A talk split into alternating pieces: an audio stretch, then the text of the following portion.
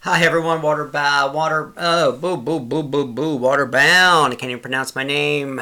All right, um, Walter Bowne here. Uh, second installment. Uh, just going back into the archives for a little bit, uh, just to stock up on some episodes on the podcast. This one's about writing and about standardized writing.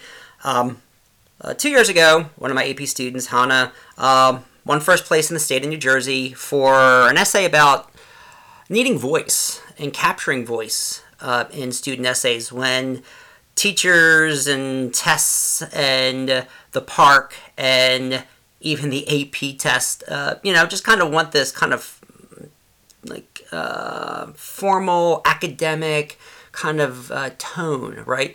Um, and that's fine sometimes, but how frequent are you going to write a literary analysis in life? You know, you're going to write cover letters, you're going to write lots of different things.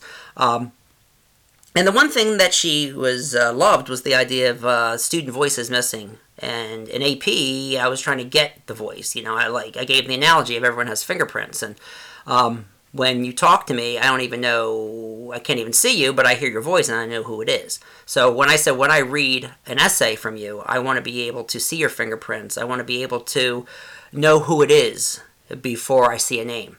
Uh, just like if I open Steinbeck, I open Hemingway, I open uh, Whitman or Emily Dickinson. I know that's an Emily Dickinson poem. Uh, I know that's Whitman, right? It might be Allen Ginsberg, but it's you know, but it's copying the style a little bit. But the idea is you know, capturing that voice. And she won first place and she loved it. And she was uh, a very capable writer and was like freed to be able to use that voice to communicate, to express emotion and ideas and things like that. And uh, another student of mine, Greg, who was the valedictorian um, of our class, uh, of the school, uh, now at the Honors College at Rutgers, I think he's a sophomore up there now. Um, he wrote a great piece about how these essays from the PARCC uh, were being graded by computers, right? Think about how awful that is. Uh, a human artistic endeavor uh, graded, assessed by a computer that's looking for, you know, some sort of like uh, logarithm or whatever that thing's called, you know, like uh, just some sort of metric. Um, and I said, this is ridiculous. And he thought it was ridiculous. You know, humans read, and computers might be able to, or they do, or, you know, well, this is a fragment or this is a comma splice, but that fragment might be intentional. It might be, you know, not that good, but it's taking a risk. And computers should not be assessing art, should not be assessing student writing. And again, he won another award for that, and he got it published. I think he got it published in the Philadelphia Inquirer. So, I'm one who likes to have kids get published, have a voice. You know, kids are oftentimes voiceless. They are uh, don't have too much to say about how school operates and about the direction of their own lives. So, um, and this essay was published in the Inquirer. Um, I said, great uh, tests uh, cannot measure uh, tests. Standardized testing cannot measure great writing. So, um, I hope you enjoy it. Let me know what you think. Uh, as always, I'm uh, open to feedback. I'm an open minded person. Uh, as Rush says, uh, you know, Geddy Lee, uh, my mind is not for rent by any god or government. So, you know, I'm an independent thinker. And uh, I'm admit to be wrong when I am wrong. Um, and make me change my mind. Thank you so much.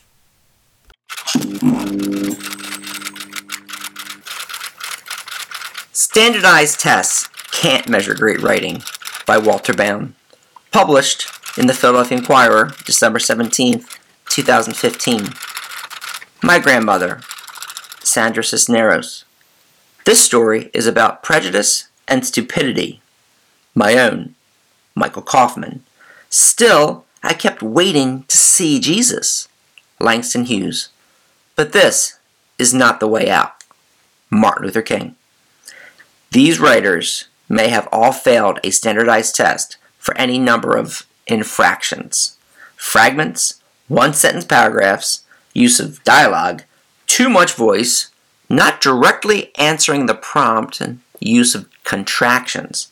As a teacher of journalism, composition, and rhetoric, I spent the first semester reteaching writing. For two decades, this has been my battle. The problem? Standardized testing forces monochromatic writing. which I also call cookie cutter, formula writing, process writing. Students have been taught to write cookie cutter.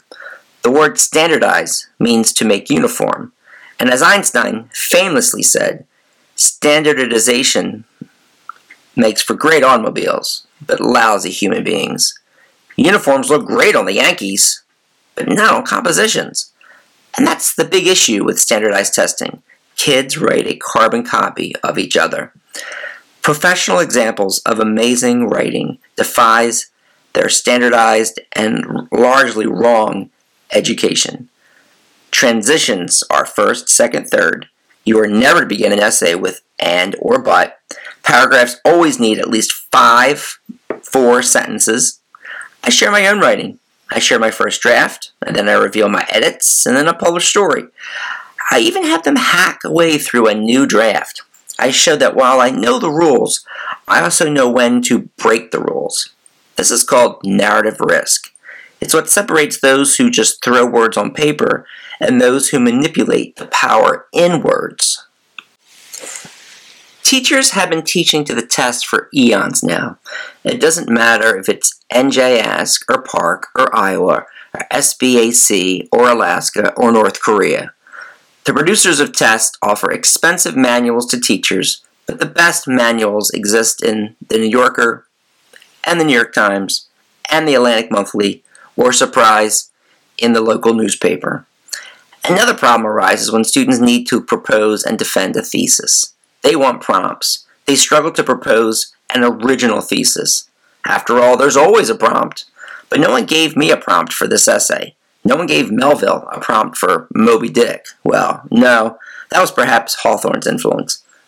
Now, the problem continues with generating examples to defend the thesis. The process is long, laborious, and oftentimes glorious. It just takes time. Most of the time, too, it hurts me at home to assist my daughters. I use model essays and speeches, books on composition and rhetoric, even Aristotle's The Art of Rhetoric to guide instruction. I have my daughter Nancy read various ways to effectively begin an essay with historical anecdotes or personal anecdotes, with a startling claim or humor, with irony or fact, but she says she will get in trouble because she does not respond to the prompt in the direct manner. My teacher will get mad, she said. So all of my instructions get canned for a canned assessment. And a good place for such an essay is in the can, the trash can. My daughter knows she doesn't want to write cookie cutter. She wants to find her voice, her style, her fingerprints.